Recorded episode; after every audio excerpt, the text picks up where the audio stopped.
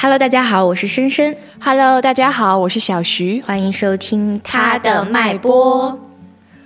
哎呀，一周又过去了，我们这周有了一些新的变化，就是我们的深深同学终于找到了他的新工作，鼓掌！只有叹气。所以说，我们的录制时间现在也有了一些小小的变化，就现在整个办公室只有我们两个人，这个感觉是的，对，非常的爽。对，OK，那我们就不闲聊太多了，我们开始今天的节目。在今天开始之前呢，还是会有一个这个听友的投稿，对，他其实是看到了一个这样的热点问题，就是说，其实，在拍一些影视剧啊，甚至可能是一些宣传片的时候，就大家去讲强奸这个事情，嗯，但很多时候其实会把这个镜头对准被害者，是的，对吧？而不是施暴者。就是，嗯，是的，就是哎看起来都是女性在恐惧，哎在，刺，对，所以就是说，其实是不是这个镜头它出现了一个问题，大家就出现了一个讨论，说把镜头对准才能够看见真正的恶。是的，而且在这个过程当中也出现了一些讨论，就是为什么会拍受害者而不是施暴者？嗯其实我最开始对这个事情，嗯，我觉得是一个这样的观点哈，因为其实。不管受害者，尤其是以女性的这种暴力哈，其实暴力有的时候跟色情确实有点分不开。是的，哎，它是有一点软色情的性质在里面。其次就是，我个人觉得这是一种心理震撼，嗯，其实是一种嗯心理威慑。是的因为，我们前段时间也在聊这个事情，就是其实这个社会和这个世界上也有很多女性伤害了男性的事情，就包括女的或者说妻子把自己的丈夫杀了等等嗯之类的，嗯嗯也有。但是大家好像很难在社会新闻里看到，对，就猛的一听，感觉像是这个社会在保护女性一样。是的，是的，在包庇这些嗯女性凶手一样，但其实不是的。这事情是这样的，他很惧怕女人发现一件事情，就是其实你面前的这个男性跟你在身体和力量上没有太大的差距，是的，他很怕这个。嗯因为其实说实话，男性也没有受到过什么这样的暴力训练，他们只是在实行暴力的时候比我们的心理障碍小一些。嗯，所以说，其实如果一个女性想要反抗，一个成年女性啊，是完全可以反抗的。是的，所以说哪怕是同归于尽，对，哪怕是同归于尽，也才算是一个相对而言好的结局。是的，所以说，他很怕女性发现这件事情，嗯所以说他不会让你知道一个新闻的。同时，我们会发现有非常多的这种社会恶性事件，这种杀女新闻嗯，非常多。你把主人公啊、人呐、地名换一下，一模一样，是的，但你会发现它基本上没有太大的改善。没有改善的原因，其实我就只能把它理解为这是一种对我们的心理震慑和对恐惧威慑。是的，它就是让你恐惧。其实当时小徐跟我提到这个观点的时候，我还没有看到。嗯后来我们听友群，呃，有人有有听友跟我们讲这个事情，我才发现其实微博的确会有这个蛮好的，其实大家会集中的讨论某一个观点。嗯其实我当时听到这个观点的时候，我也是，哦，哇，我也是很惊讶当时。对，然后我其实后来又，所以我后面去呃看到我关注的一些博主在说这个事情的时候，他举了一个例子，就是我们小时候可能都看过九零后吧，那个不要和陌生人说话，啊，是是是，那个男主角他叫什么？他演的超级好，所以他那个、嗯家暴男。对对，但是他们那他那个里面的镜头就主要是对着这个男性，嗯嗯。那个好像就是我的一个童年阴影，觉得哦好恐怖啊，因为他后面还杀了一个人嘛，等等这些，嗯。所以当时听到这个，我我我我的那个恐惧又加深了一层，嗯，就是他们。他们竟然真的要用这种方式逼迫你永远活在这种恐惧之中，嗯他不允许你有其他的挣扎，嗯这让我想起，其实我们大部分想到这种事件的时候，可能会想起就是电影里啊，或者是就是这影视剧里表现的这种女性被强奸的时候的这个画面。嗯所以其实很多时候我感觉就是那种性侵犯里的这种很变态的一种。性癖或者什么，它其实就是我们之前老讲，就是很多这种东西，它带着一种控制和权力压制，它要展现这种权力上的对你的完全的掌嗯控。对，所所以所以在这个里面，可能有的时候都不关于性，他也不不不不是想和你做爱，他只是需需要看到你被他控制，像一只小白兔或者小老鼠捏在他手里的那感觉。嗯嗯嗯。嗯，而且其实我我一直感觉就是刚才我们说这个观点只拍女性的时候，我我我会想说，作为一个人，你怎么可以对另一个人做出这样的事情？是的，所以我一直觉得说，还是为什么我说性别在这个里面非常关键，就是因为女性一直在被当做物品。嗯，这就是小徐那昨天还在跟我说，就是有的人可能从小虐猫虐狗，对他长大以后他会变成反社会人格。嗯那他其实就是比如说我们自己想象一下，就是我对着一个杯子喊。对，摔一个杯子，可能那个难受感会非常，或者那个道德感会几几乎等于零。对，所以他只有把一个女性当做物品的时候，不把你当做一个人看的时候，嗯，他好像才能下手。然后他把这个变成了他好像一种所谓可以存在、可以被合理化的一种扭曲的逻辑。他在这里面沉浸，他就觉得我哦，我很爽。对，所以和这个逻辑非常相似，就是让你恐惧，然后并且让你没有办法挣脱，因为你没有看到那个施暴者的样子。包括我其实前两天还有人在说，就说为什么很多时候，他说我希望我们的社区能不能公开一些强奸犯的名字和照片，嗯，就是他们真的很隐形，就是你你只对他有一个具象的。呃，就就是一个非常抽象，比如说这个男的大大概会是怎样，嗯，然后有一些刻板的东西在里面，但是其实你完全不知道，你可能你的社区，你今天路过的这个人，他可能就是恋童癖，嗯你完全不知道这些。但是像受害者，大家都很清楚。我觉得这个就让我觉得很糟糕。在我们国家，或者说在我们之前古代的时候，就有一个东西叫做滚钉板嘛。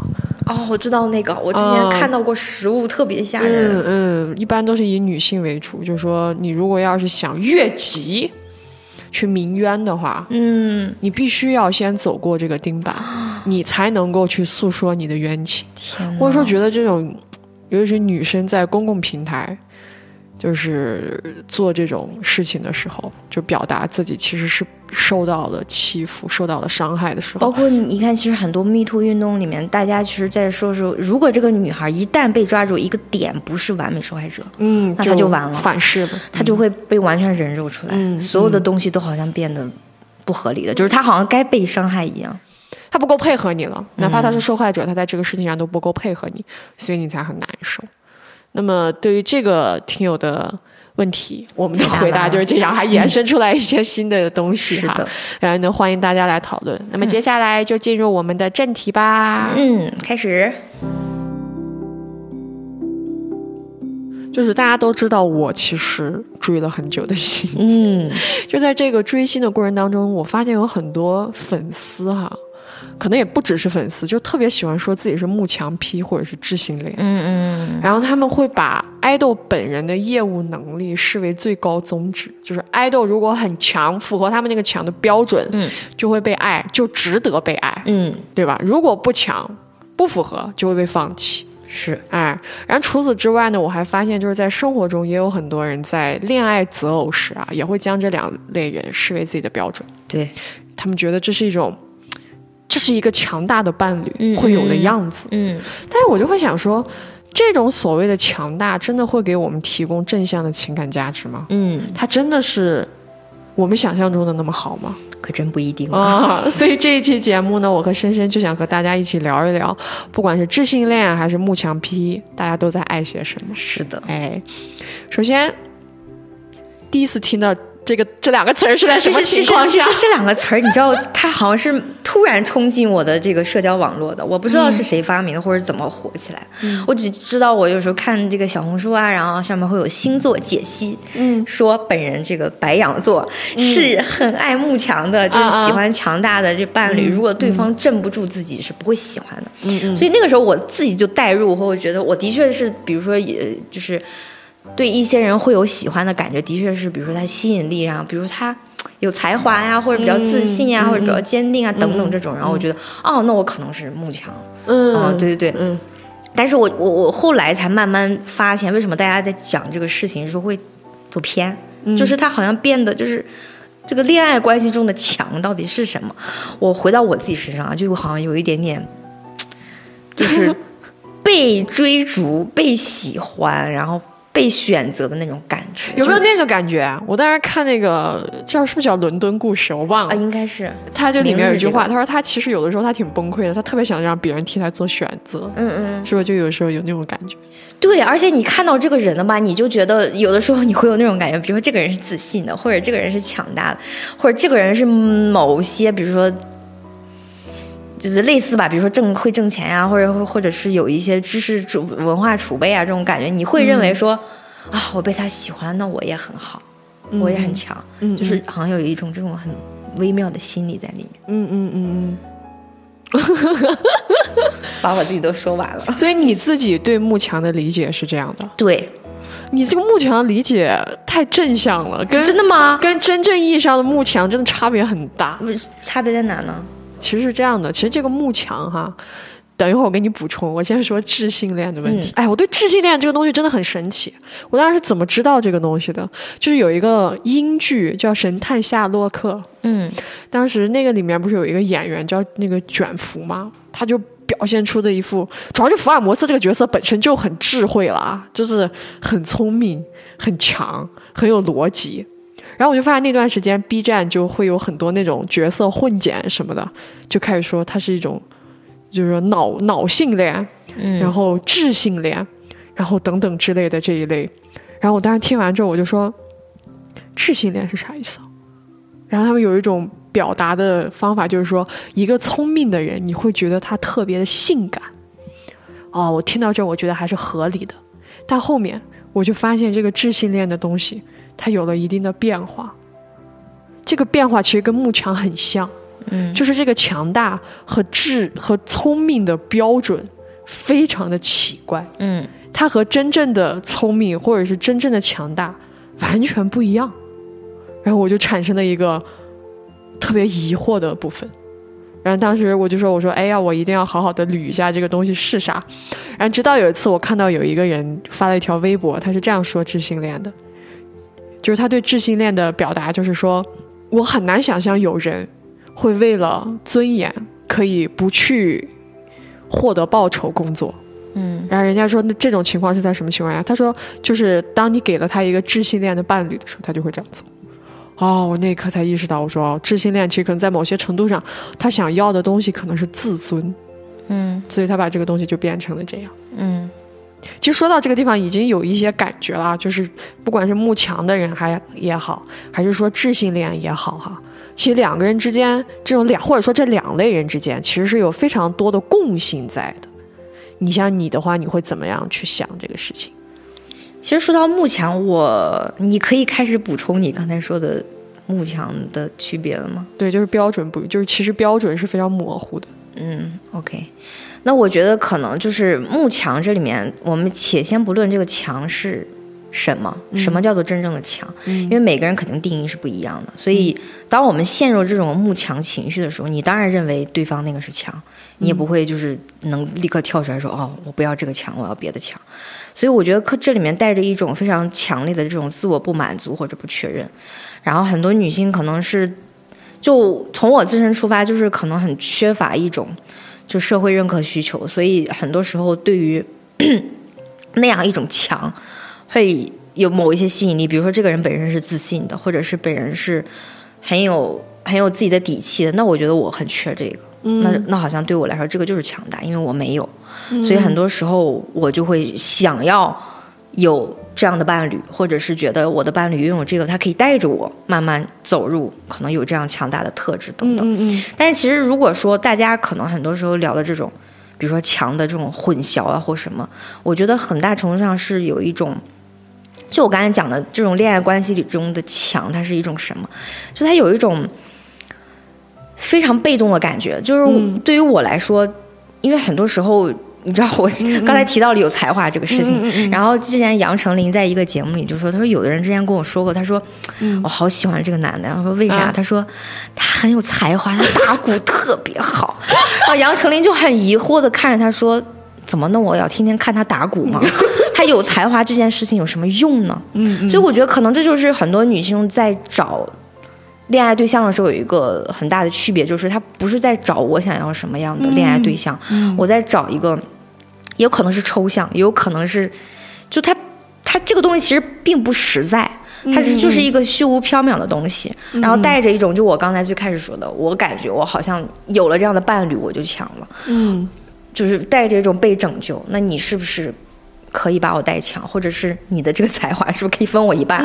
这种感觉，所以就是体现了很，我感觉体现了女人的一种就是。说的一种，就一种不完整性，就是你如果没有被这样你想象中的这样的一个人爱过的话，你就是一文不值的，或者说你就是没有任何价值的。然后女人会主动的想要找这样的对象来填充这一部分的价值，所以她可能就是很被动，然后很很很很很奇怪的这种思维。然后包括我今天其实我去搜幕墙，我觉得好神奇啊，因为其实我也能感觉到，好像我的幕墙。就是你刚才说的太正向了，和大家想象的幕墙不一样。但是后来我就是百度了一下，我其实看到了那个，他是在知乎里讲，我我他的标题是说什么中国女人一生摆脱不掉的，我以为它是一个分析文，就是女女性主义项目。结果我进去之后发现，第一句话，嗯呃，我有一个能力比较强，能力很好，然后性格也比较强势的前女友啊，我知道这。大概率是一个男的，看到最后，我中间其实都很忽略他一些什么艳女啊、乱七八糟就扯那种东西。最后一句非常的证明他是一个男人，就是他说，他的结论是：只有让女人对你产生慕强心理，他才会心甘情愿为你付出。我当时就 对我当时就觉得，哇哦，你们男人这一篇不仅是你们男人写，也很好佐证了你们男人创造了幕墙这个东西。你们是希望我。就是你知道墙，在这个幕墙里面是有一个很强烈的东西，就是这种自我定位，就是说我如果喜欢这个幕墙的人，那我好像一定二元对立的，我是那个弱的人。嗯，如果我是喜我是智性恋，我我脑性什么那个叫啥智性恋，然后脑性恋，嗯，那我一定相对应的二元对立的，我是蠢的或者我是弱智的，嗯，就带着一种这种，所以我感觉这个里面就好像。刚才说了，女女性在这个里面完全不是主动选择，它是一种被迫的习惯，就是习惯了我是弱的，习惯了我是蠢的或者是弱智的，然后带入进去说哦，我有一个这样的伴侣该多好。嗯嗯嗯嗯，我给我给你感受一下我感受到的那种慕强，我觉得你那个东西不叫慕强，你那个东西叫做你喜欢好的。不叫强，我觉得那个可能叫好。但是我觉得这个逻辑就是可以解释，因为对于个人来说，他就是认为这个是好的。因为站在你的角度，他不会，他他没有办法站在你的角度说这个东西就是真的不是强。我告诉你这个东西不是强，他可能他也理解不了。所以对于他来说，那个心理逻辑就是，那这个我是我认为好的，所以他被动的进入这样的一个感觉，是会有个那样的感觉。然后你像我看到的很多幕墙是什么？除了我刚刚说的，在追星的过程当中，哈。其实我觉得喜欢专业能力我还能理解，但是我不太喜欢或者说我无法理解的一个东西，就是当一个男性爱豆表现出一个说一不二，或者说甚至表现表现出一说在我看来就是所谓的那种有毒的男性气质，一些无用的竞争，一些没必要的冲突的时候，大家会非常的开心和雀跃，他们就会把这个东西理解为不是弱的。因为我单他们这个团里面有一个男孩儿，那个男孩的性格呢，就是比较慢慢的，他就像个小乌龟一样，他也没有什么好胜欲，他也没有很强的那种，所以就不被大家喜欢，是吗？自负心之类的。但是在这个过程中，他遇到一个什么大的问题，就是，呃，大家会真的是会用废物和懦弱来成来形容他，嗯嗯。而且，但是我其实很很很懵，我不知道为什么。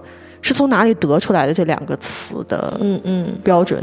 所以我后面去仔细的考虑一下，我觉得哦，那只能是那种，就是这个他们无法接受一个男性的性格其实比较温吞，嗯嗯嗯，比较没有好胜心，嗯，我就有一个这样的感觉。然后其次就是在耽美文化里面，其实同人女非常爱写强奸 play，嗯，就特别爱写，所以说一。让人比较惊讶的就是，女人她在这种她绝对控制的性爱幻想里面，她会塑造出非常多的被辱骂、被侮辱，甚至就是说，其实还有很极端的那种性爱的描述。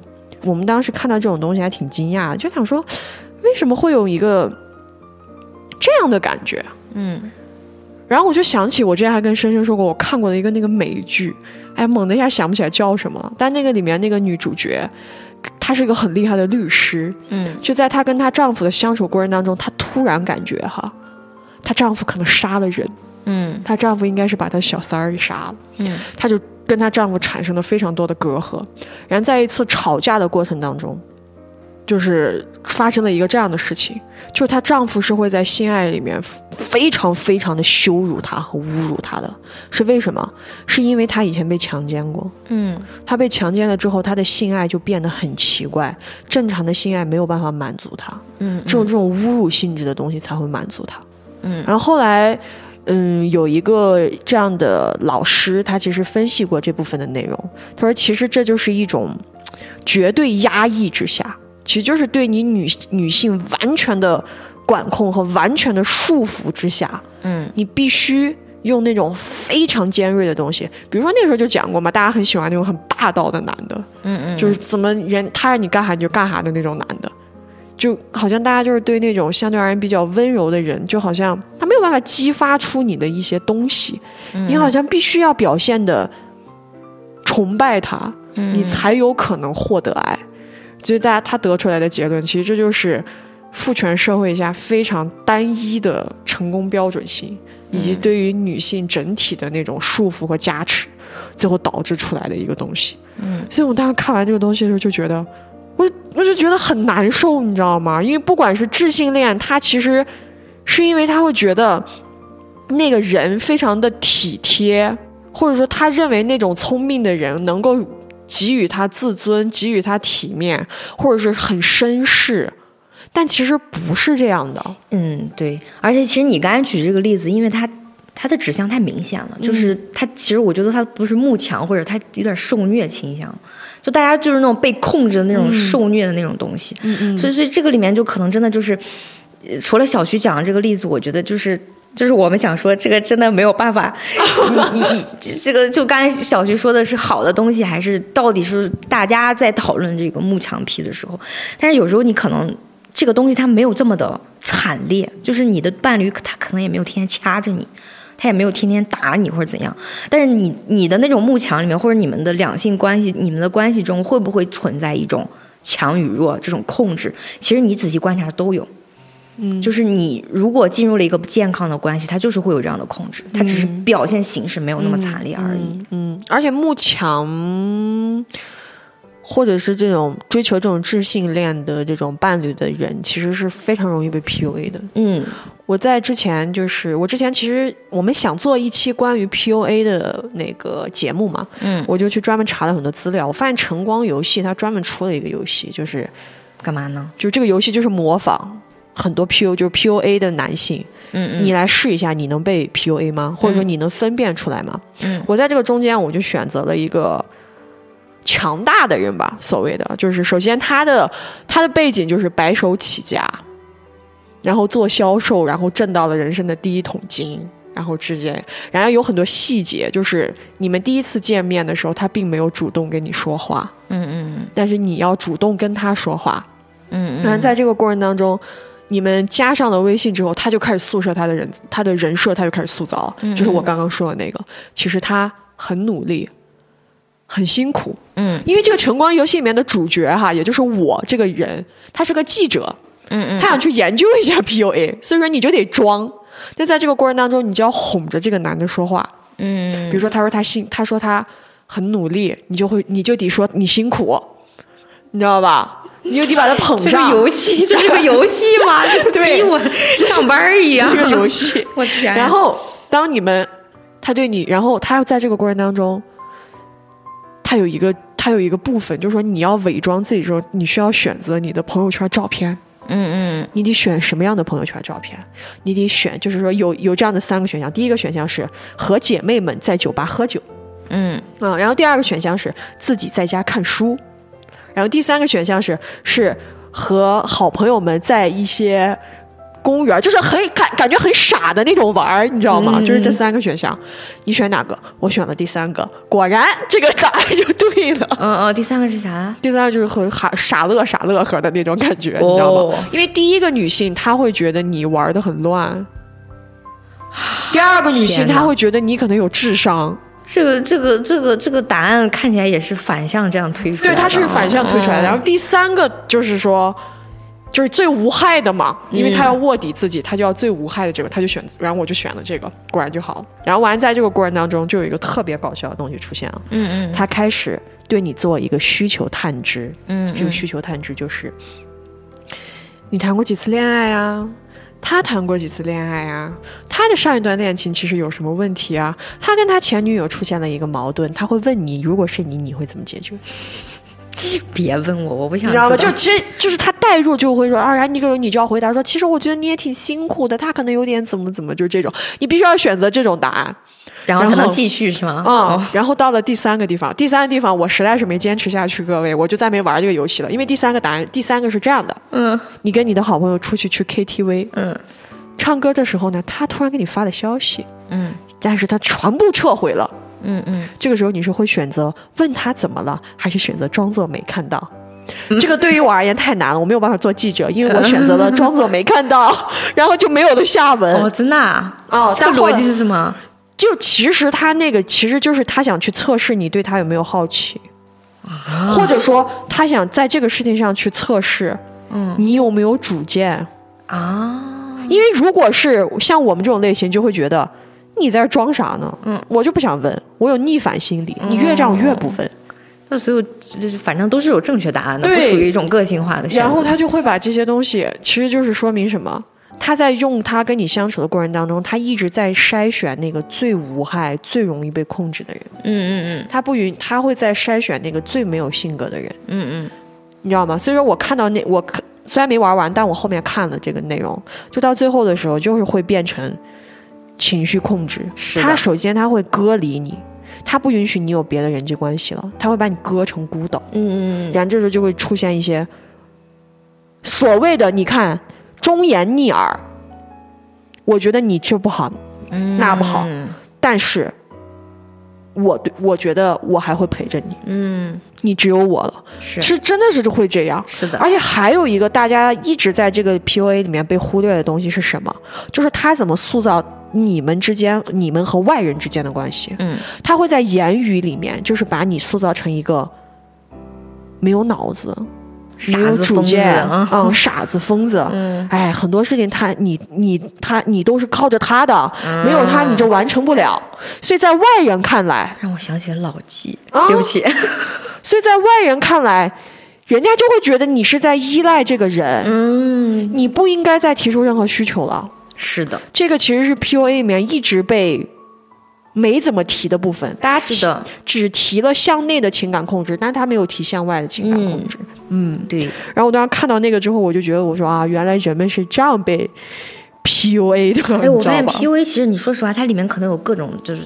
就是我们不想称作为技巧，但我现在不知道该怎么说。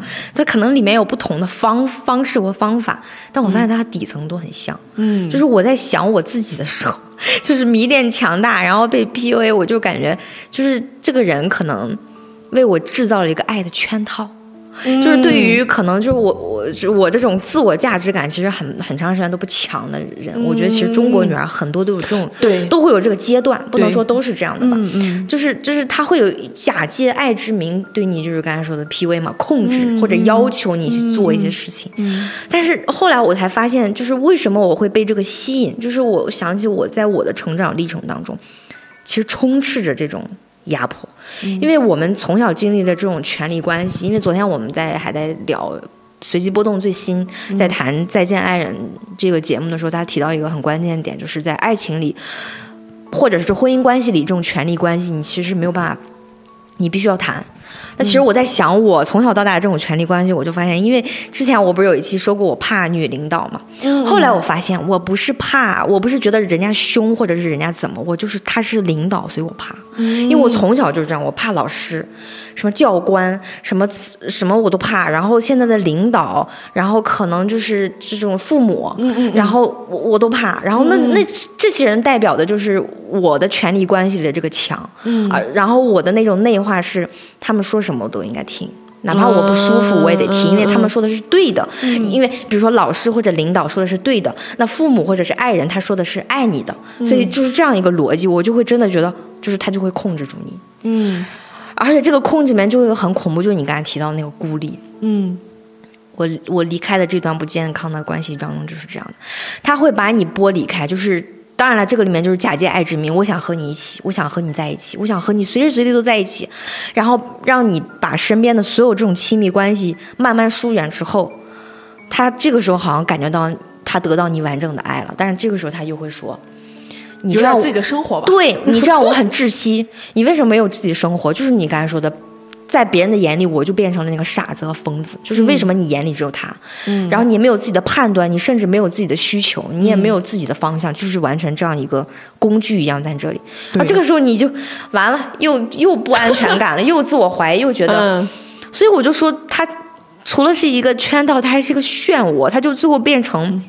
因为好像别人对我的评价就是傻子和疯子，我的亲密关系也被我疏远了，为了他，所以我的这段我的爱和我的所有的这个爱的需求都只剩下这个人了，所以我只能在这段爱里寻求，然后最后就变成对这个人或者对这段关系无尽的讨好、无底线的容忍，容容纳，就是这种感觉。所以就是那就那你说了这么多，其实你我感觉明眼人一看，哦，你被 PUA 了，就是这个人他就是在用爱去控制你，然后你还屁颠屁颠的，就是被卖了还被给数钱的感觉。我觉得感觉大家都经历过吧，我我也经历过，我当时真的是被别人称作受虐狂，哇！我到那一瞬间真的是觉得又愤怒又羞愧，嗯，然后这个情绪上来之后，我就觉得这是在干什么？真的是太无语了。是的，而且其实我们经常看很多投稿，包括身边的女孩，我感觉大家都会有这样的关系，嗯，有过我觉得还有一个问题，除了爱在控制我们啊，就还有“好人”这个词也在控制我们。是的，就是 我们昨天听随机波动那个节目，真的它里面有话说太棒了，就是女人没有办法拒绝一个好人，嗯嗯，没有办法说我不想跟这个好人在一起，是的，这样子的一个东西。我现在想想，确实是这样哦。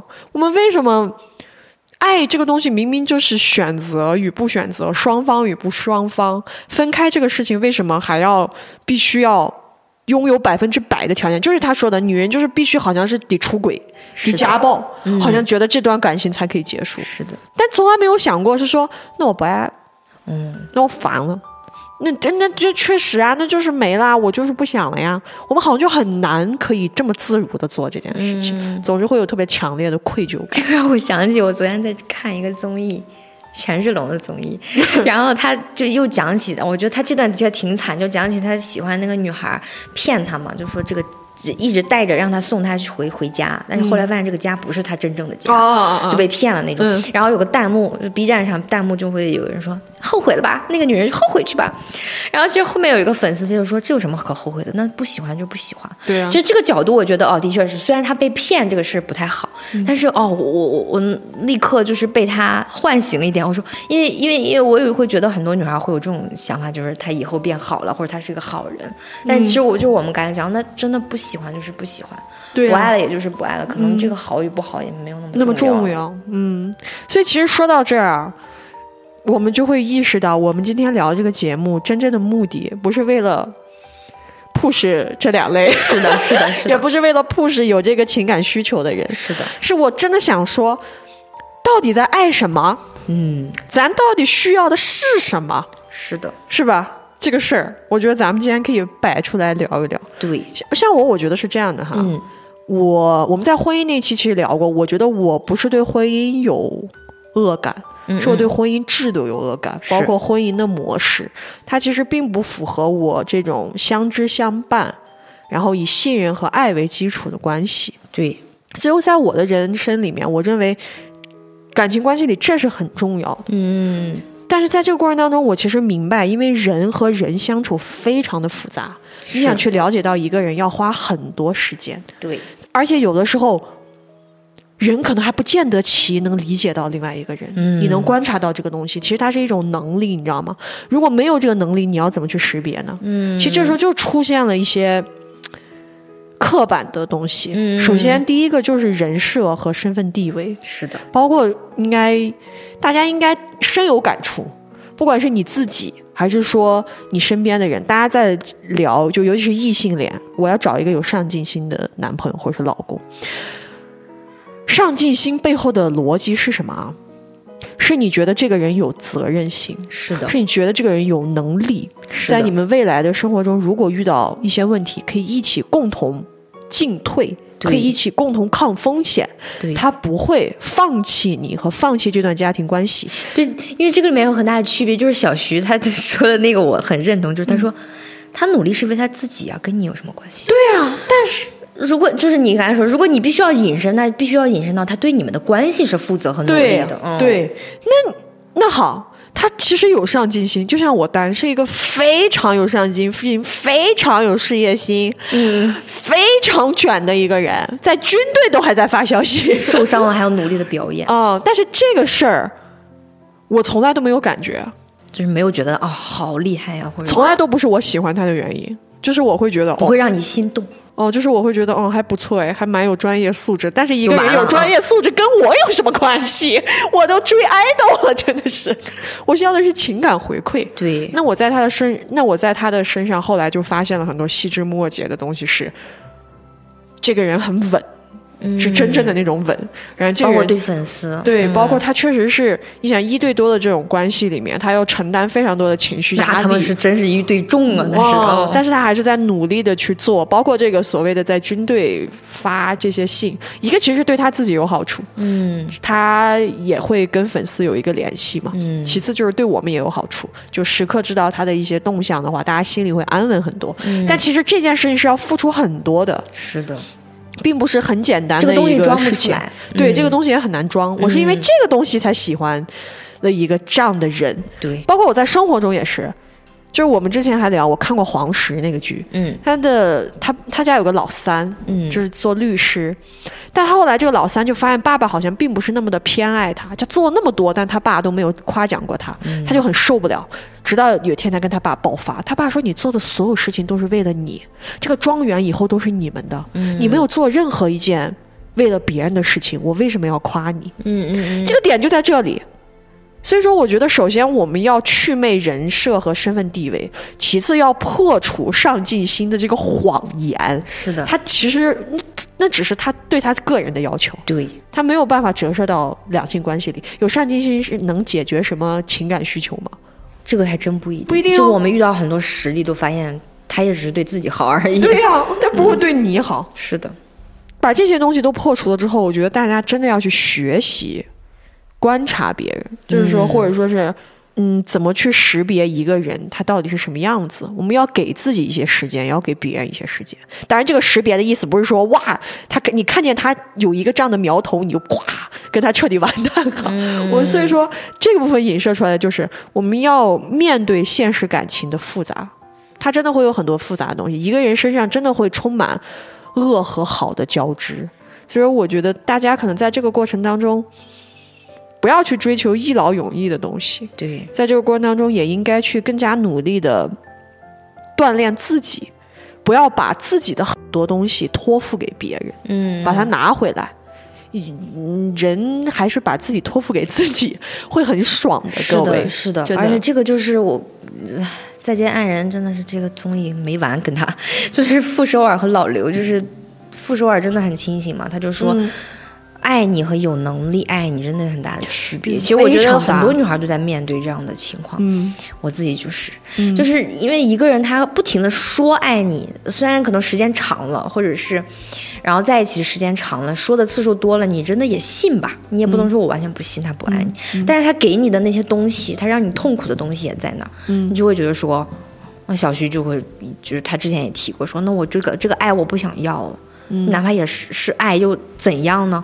就我的情感需求不在这里，就是我最开头说的。很多女孩儿就是我，反正是一直在这里面徘徊，就是我的情感需求到底是什么？我因为我一直以来。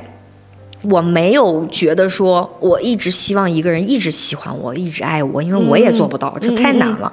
人人不管是弱点也好，还是就是就是会发生这样移情别恋的事情。嗯但是我就觉得这里面是有界限，也是有一种忠诚度在里面的。嗯，所以我我我就觉得我们其实，我觉得东亚人都应该学一下，就是我们如何谈恋爱，就亲密关系是怎么样的。我就我们不停的提到说，国外是有约会文化的。就我回想我自己的恋爱，就会觉得说，我就没约会。然后我觉得喜欢了就在一起了，然后在一起又不合适，就在那里打架 吵架，然后。但是最后解决了吗？没解决。那其实一开始就应该终止，因为你们不适合在一起，不适合建立亲密关系。你们真的喜欢就约会就完了，因为约会里面包括很多东西，吃饭、拉手、接吻、做爱、看电影，啥都有。嗯，就是这里面可太多东西，挺好玩的，说实话。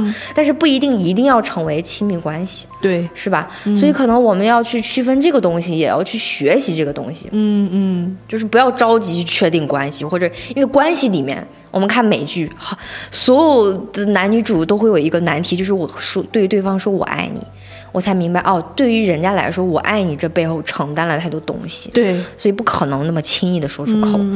就比如说，可能我说了我爱你，我们做男女朋友吧，那我这边我就不能和别人约炮了，我也不能和别人搭讪了，就是只是会有这样的情况。然后还有就是，我觉得为什么我我们其实要。提就是在我们这个节目里说这个，我就觉得女性主义，大家必须要去学，就是我们去摆脱那种，就是我最开始说的，我们其实，在被迫的习惯了一种模式。嗯，我们慕强嘛，不管这个，因为我觉得一直觉得慕强是一个很中性的词。嗯，哪怕大家可能有的时候就讨论偏了，或者是就是。大家爱偏了，就是真的可能刚才小徐讲的，就的确这个是他努力跟你有啥关系啊？他也不对你好，对吧？就是，但是我觉得他最底层逻辑就是大家太习惯于这种被迫的或者是被动的感觉。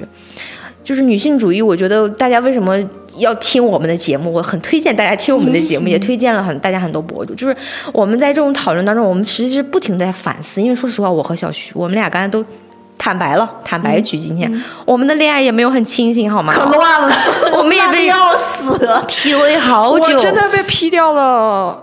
像深深是情感的折磨，我是情感加经济的折磨。对，我花我花了很多钱，哥。你看，就是就是这样，我我们都没逃脱。你看，就长得 好像一天在节目里听着，哎呀，真清醒啊，然后自己乱七八糟的，并不是。但是我就觉得，你看我们俩。平常聊，包括我们录每周一个这个节目，就是我们不管是其他的议题还是这个事情，就是大家在反思这这种被内化、被规训的过程，你一定要跳出来，你跳出来看到的时候，你才明白，啊，他让我很痛苦。那他再强，他是谁谁谁，他都跟我没关系，因为他让我痛苦。对他，他在这这个角度来说，他并不爱我。就像傅首尔说，哪怕老刘后面他其实对他有了改观。对他，但是傅首尔依然很清楚说：“啊，我觉得男人吧，可能是在丢失之前的一种努力。他也很清楚他要的那个爱是什么。